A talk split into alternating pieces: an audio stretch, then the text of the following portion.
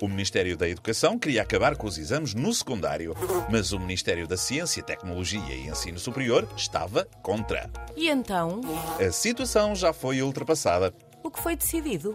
que os alunos vão ter de fazer três exames. Três. De duas disciplinas à escolha e de português, que é obrigatório para todos. Português. Sim, porque estranhas. É uma língua que caiu em desuso.